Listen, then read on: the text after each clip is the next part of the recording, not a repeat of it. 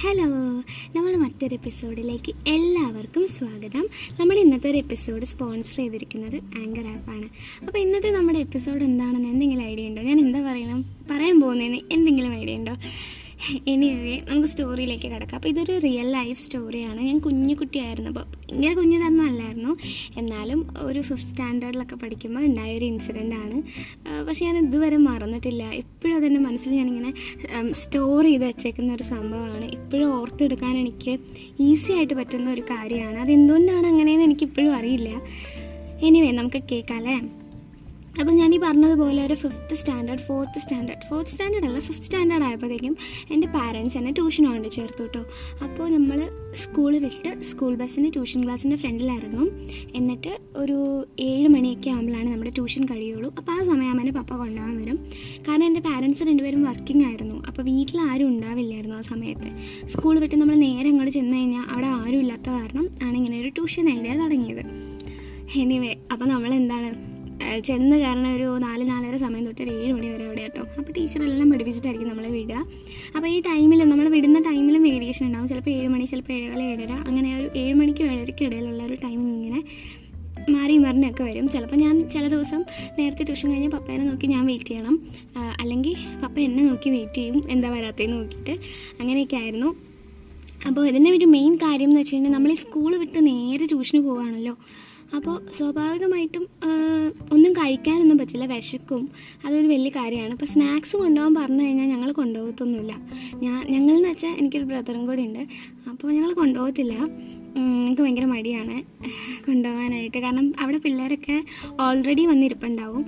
And അവർ പഠിക്കുമായിരിക്കും already snacks ഒക്കെ കഴിച്ചിട്ട്. അപ്പോൾ നമ്മൾ ഇച്ചിരി വൈകിയാണ് ചെല്ലുന്നത്. കാരണം നമ്മുടെ സ്കൂൾ ഇച്ചിരി ഡിസ്റ്റൻസിലാണ് അപ്പോൾ നമ്മൾ ഇച്ചിരി വൈകി ചെന്ന് പിന്നെ ഫുഡ് കഴിക്കാൻ അവരുടെ ഇടയിൽ വന്ന് കഴിക്കുമ്പോൾ എനിക്ക് ഭയങ്കര ബുദ്ധിമുട്ടായിരുന്നു. അതുകൊണ്ടാണ് ഞാൻ കൊണ്ടുപോകില്ലാത്ത മെയിൻലി ഉള്ളൊരു റീസൺ എന്ന് പറഞ്ഞാൽ അത് തന്നെയാണ്. പക്ഷേ എന്താ പറയുക ഈ വീട്ടുകാർക്ക് ഭയങ്കര ടെൻഷനാണല്ലോ മക്കൾ ഭക്ഷണം കഴിച്ചോ എന്നൊക്കെ പറഞ്ഞിട്ടുള്ളൊരു ഒരു കുത്തലുണ്ടല്ലോ ഉള്ളിന്റെ ഉള്ളിൽ അങ്ങനെയുള്ളൊരു കുത്തൽ കാരണം ഒരു ദിവസം ഞാൻ ട്യൂഷൻ കഴിഞ്ഞിട്ട് ഇങ്ങനെ ചെല്ലുകയാണ് അപ്പോൾ ഓൾറെഡി പപ്പ വെയിറ്റിംഗ് ആണ് കേട്ടോ അപ്പോൾ പപ്പ എന്റെ അടുത്ത് ചെന്നപ്പോൾ ചെന്നപ്പോഴത്തേക്കും എന്റെ അടുത്ത് പറഞ്ഞു ഇത് നീ കഴിക്ക് എന്നിട്ട് നമുക്ക് വീട്ടിലേക്ക് പോകാമെന്ന് പറഞ്ഞു. അപ്പം ഞാൻ നോക്കിയപ്പോഴത്തേക്കും കൊണ്ടുവന്നേക്കണ ഏത്തപ്പഴം കേട്ടോ എനിക്ക് ആ സാധനം ഇഷ്ടമല്ല ഇപ്പം എനിക്കിഷ്ടമാണ് പക്ഷെ അന്നേരം എനിക്കത് ഇഷ്ടമല്ല ഇഷ്ടമല്ല എന്ന് വെച്ച് കഴിഞ്ഞാൽ എനിക്ക് മടിയാണ് അതിരുന്ന് കഴിക്കാൻ. ഒന്നാമത് എനിക്ക് സാധനം ഇഷ്ടമല്ല അപ്പോൾ പിന്നെ അത് കൂടാതെ റൂട്ടിൽ കഴിക്കണമല്ലോ. അപ്പോൾ സ്കൂട്ടിക്കാട്ടോ എന്നെ കൊണ്ടുപോകാൻ വന്നിരിക്കുന്നത്. അപ്പോൾ എന്റെ അവസ്ഥ എന്ന് വെച്ച് കഴിഞ്ഞാൽ അവിടെ നല്ല ക്രൗഡായിട്ടുള്ള ഒരു ഏരിയ ആണ് റോഡ് സൈഡാണ് ട്യൂഷൻ ക്ലാസ് ഒക്കെ ഉള്ളത്. അപ്പോൾ എനിക്ക് ഭയങ്കര മടി. അപ്പോൾ ഞാൻ പറഞ്ഞു എനിക്ക് വേണ്ട ഞാൻ വീട്ടിൽ ചെന്നിട്ട് ചോറുണ്ടോളാം എന്ന് പറഞ്ഞു. അപ്പോൾ പപ്പയ്ക്ക് ചെറുതായിട്ട് ഒരു ദേഷ്യമൊക്കെ വന്നു. ദേഷ്യം വന്നതാണ് എനിക്ക് തോന്നണേ. കാരണം കൊണ്ടുവന്നതാണല്ലോ. ഇത്രയും നേരം വിശന്നിരിക്കണതല്ലേ എന്നിട്ട് ഈ കൊച്ചിനത് കഴിക്കാൻ പാടില്ല എന്നുള്ളൊരു ഇതായിരുന്നു. എനിക്കറിയില്ല. ദേഷ്യം വന്നതാണ് എനിക്ക് തോന്നുന്നത് പക്ഷെ എന്റെ അടുത്ത് ദേഷ്യപ്പെട്ടൊന്നുമില്ല. ഓക്കെ എന്നിട്ട് എന്നോടത്ത് പറഞ്ഞു അവിടെ ഒരു അമ്മൂമ്മ ഇരിക്കുന്നുണ്ട് ആ അമ്മൂമ്മയ്ക്ക് വേണ്ടി കൊടുത്തിട്ട് വരാൻ പറഞ്ഞു കേട്ടോ. അപ്പം ഞാൻ നോക്കിയപ്പോഴത്തേക്കും ആ അമ്മൂമ്മനെ ഞാൻ ഓൾറെഡി കണ്ടിരുന്നു. കാരണം ആ അമ്മൂമ്മനെ പാസ് ചെയ്തിട്ടാണ് ഞാൻ പപ്പയുടെ അടുത്തേക്ക് ചെന്നത്. കാരണം ട്യൂഷൻ ക്ലാസ്സിന്റെ തൊട്ട് ഫ്രണ്ടിലല്ല എന്ന് വെച്ചാൽ ട്യൂഷൻ ക്ലാസ് ഒരു വീടാണ്. അപ്പോൾ എന്റെ ഫ്രണ്ടിൽ തന്നെ പപ്പ വണ്ടി കൊണ്ട് നിർത്തിയില്ല. ഇച്ചിരി നീങ്ങി ഒരു മതിലിനോട് ചേർന്നാണ് പപ്പ വണ്ടി ഇല്ലിങ്ങനെ വണ്ടിയിൽ ഇങ്ങനെ ഇരിക്കുമായിരുന്നു സ്കൂട്ടിയിൽ. അപ്പോൾ ഈ ട്യൂഷൻ ക്ലാസ്സിന്റെ ഗേറ്റിനും പപ്പ നിന്നതിനും ഇടയിലായിട്ട് ഉള്ള ഒരു മതിലിന്മേൽ ഇങ്ങനെ ഒരു ചെറിയ എന്തോ തട്ട് പോലെ എന്തോ ഉണ്ടായിരുന്നു. ആ തട്ടിൽ ഇങ്ങനെ ചാരിയിട്ട് ഒരു അമ്മൂമ്മ കയ്യിലൊരു ബാണ്ടക്കെട്ടൊക്കെ ഉണ്ട് കേട്ടോ. ബാണ്ടക്കെട്ട് എന്നല്ലേ പറയുക ഇവിടെ അങ്ങനെ പറയാറ്. ബാണ്ടക്കെട്ടൊക്കെ ഉണ്ടായിരുന്നു. ഒരു റെഡ് കളർ ബ്ലൗസും പിന്നെ ഒരു എന്താ ഒരു മുണ്ട് മുറുക്കി കെട്ടിയിട്ടുണ്ടായിരുന്നു. അങ്ങനത്തെ ഒരു വേഷമായിരുന്നു.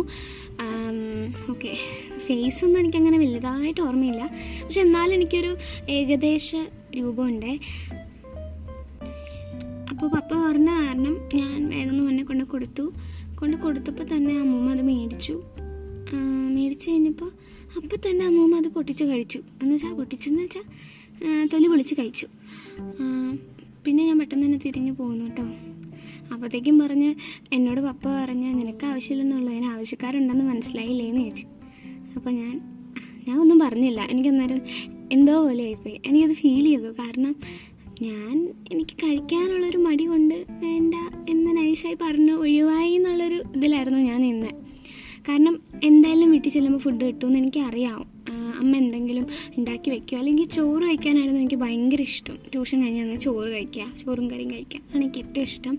അതെനിക്ക് ശീലമായിരുന്നു. ഞാൻ ഈ പറഞ്ഞ പോലെ ഇങ്ങനെ ട്യൂഷനൊക്കെ പോയി ശീലമായിരുന്നു ഓൾറെഡി അപ്പോൾ ആ ഒരു എന്താ പറയുക റുട്ടീനാണ് സ്ഥിരം ഫോളോ ചെയ്യണം. എനിക്ക് അതാണ് ഇഷ്ടം. പക്ഷേ പപ്പ സ്നേഹം കൂടുതൽ കൊണ്ട് കൊണ്ടുവന്നതാണ്. എന്താ പറയുക എനിക്കത് ശരിക്കും ഫീൽ ആയി. ഞാൻ ഇപ്പോഴും അത് ഭയങ്കരമായിട്ട് ഓർത്തിരിക്കുകയാണ് ആ ഒരു ഇൻസിഡന്റ് പക്ഷേ ഒരു വിധത്തിൽ ആലോചിച്ച് നോക്കി കഴിഞ്ഞാൽ എന്തുകൊണ്ടാണ് ഈ ഇൻസിഡന്റ് മാത്രം ഇങ്ങനെ ഓർത്തിരിക്കുന്നതെന്ന് എനിക്കറിയില്ല. അതേസമയം ഞാൻ പാരൻസിന്റെ ഒപ്പം വേറെ പല ഒക്കേഷനിലൊക്കെ ഓർഫനേജിൽ പോയിട്ടുണ്ട്. അതല്ലാതെ ഫ്രണ്ട്സിന്റെ ഒപ്പം പോയിട്ടുണ്ട്. എന്ന് വെച്ചാൽ നമ്മൾ ഫുഡൊക്കെ കൊടുത്ത് അവിടെയാണെങ്കിൽ ഒരുപാട് അപ്പൂപ്പന്മാരും അമ്മൂമ്മമാരും എല്ലാവരും ഉണ്ട്. നമ്മൾ ഫുഡ് ഒരു നേരത്തെ ഫുഡ് അവർക്ക് കൊടുക്കുക അവരത് ഉച്ചഭക്ഷണം എന്തായിരുന്നു അന്ന് കൊടുത്തത്. അത് കഴിച്ച് കഴിഞ്ഞ് അവർ ഭയങ്കര ഹാപ്പിയാണ് കേട്ടോ. അപ്പൂപ്പന്മാരെന്ന് വെച്ച് കഴിഞ്ഞാൽ അത്യാവശ്യം നല്ല ഏജ് ഉണ്ട്. പല്ലൊന്നുമില്ല. അപ്പം നമ്മളുടെ അടുത്ത് ഒരു ഫുഡ് കഴിച്ചിട്ട് ഭയങ്കര സന്തോഷമായിട്ടൊക്കെ വർത്തമാനം പറയാൻ വരും കേട്ടോ. അപ്പോൾ ഇപ്പോൾ പല്ലൊന്നും ഇല്ലാതെ അപ്പൂപ്പന്മാ ആ ഒരു അപ്പൂപ്പനാണ് വർത്തമാനം പറഞ്ഞ് കാണാൻ നല്ല രസമാണ് അപ്പൂപ്പന് മുടിയുണ്ടായിരുന്നില്ല. ചിലപ്പോൾ വല്ല ബുദ്ധിമുട്ടൊക്കെ ഉണ്ടായിട്ടായിരിക്കും ഇങ്ങനെ ട്രിം ചെയ്ത് ഫുൾ മുട്ടയടിച്ച് ട്രിം ചെയ്ത പോലത്തെ ഒരു രൂപത്തിലായിരുന്നു എന്നിട്ട് ഞങ്ങളുടെ അടുത്ത് ഭയങ്കര സന്തോഷമായിട്ട് വർത്താനം പറഞ്ഞ് നല്ല രസം. ഞാനിങ്ങനെ മുഖത്തേക്ക് തന്നെ നോക്കിയിരിക്കായിരുന്നു. എന്നുവെച്ചാൽ ഇങ്ങനെ ഈ എന്താ പറയുക പല്ലില്ലാതെ വർത്താനം പറയണ എനിക്ക് അങ്ങനെയുള്ള മുഖം ഭയങ്കര ഇഷ്ടം കേട്ടോ എന്താണെന്ന് എനിക്കറിയില്ല.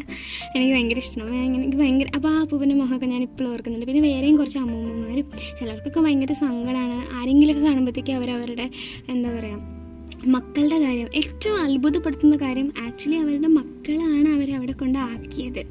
അല്ലേ? അത് നമുക്ക് എല്ലാവർക്കും അറിയാം. എന്തായാലും മക്കളാണ് കൊണ്ടാക്കി പിന്നെ പല റീസണും ഉണ്ട്. ചിലർ എന്താ പറയുക പല റീസൺസിന്റെയും പേരിൽ നമ്മൾ ഓർഫനേജിലെ പാരൻസിനെ കൊണ്ടാക്കാറുണ്ട്. എനിവേ പക്ഷേ ഞങ്ങൾ അവിടെ ചെന്നപ്പോൾ എനിക്ക് വേറെ ഒരു അത്ഭുതം പോലെ തോന്നിയതെന്ന് വെച്ച് കഴിഞ്ഞാൽ ഞങ്ങൾ അവിടെ ചെന്നതിൽ ഒരു ഭൂരിഭാഗം ആൾക്കാരും ഭൂരിഭാഗം അവിടെയുള്ള പാരൻസിനും പറയാനുള്ളത് അവരുടെ മക്കളെ പറ്റിയിട്ടായിരുന്നു. അതിൽ ഒരു അങ്കിൾ ഉണ്ടായിരുന്നു കേട്ടോ.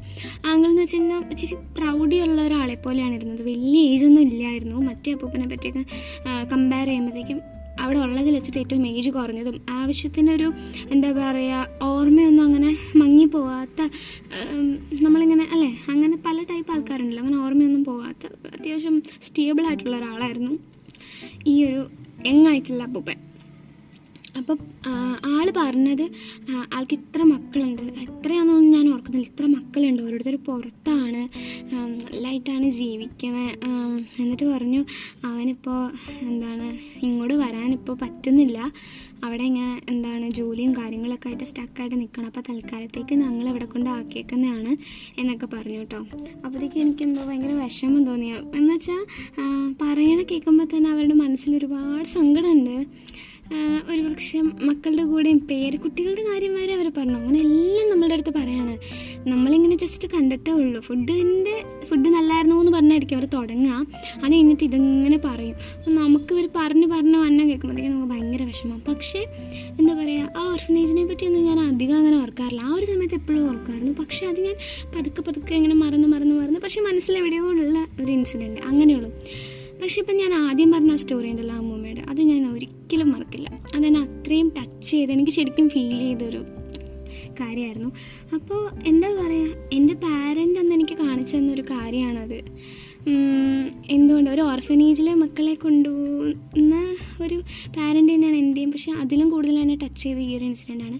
അപ്പോൾ എനിക്ക് തോന്നി പലപ്പോഴും ഈ പിള്ളേരുടെ ചില കാര്യങ്ങളിലൊക്കെ പാരൻസിന് ശരിക്കും ഇൻഫ്ലുവൻസ് ചെയ്യാൻ പറ്റും. നേരായ മാർഗവും അല്ലെങ്കിൽ ഒരു മാതൃകയാവാൻ ഒക്കെ ഒരു പാരന്റിനേക്കാളും മറ്റാർക്കും പറ്റുമെന്ന് എനിക്ക് തോന്നുന്നില്ല.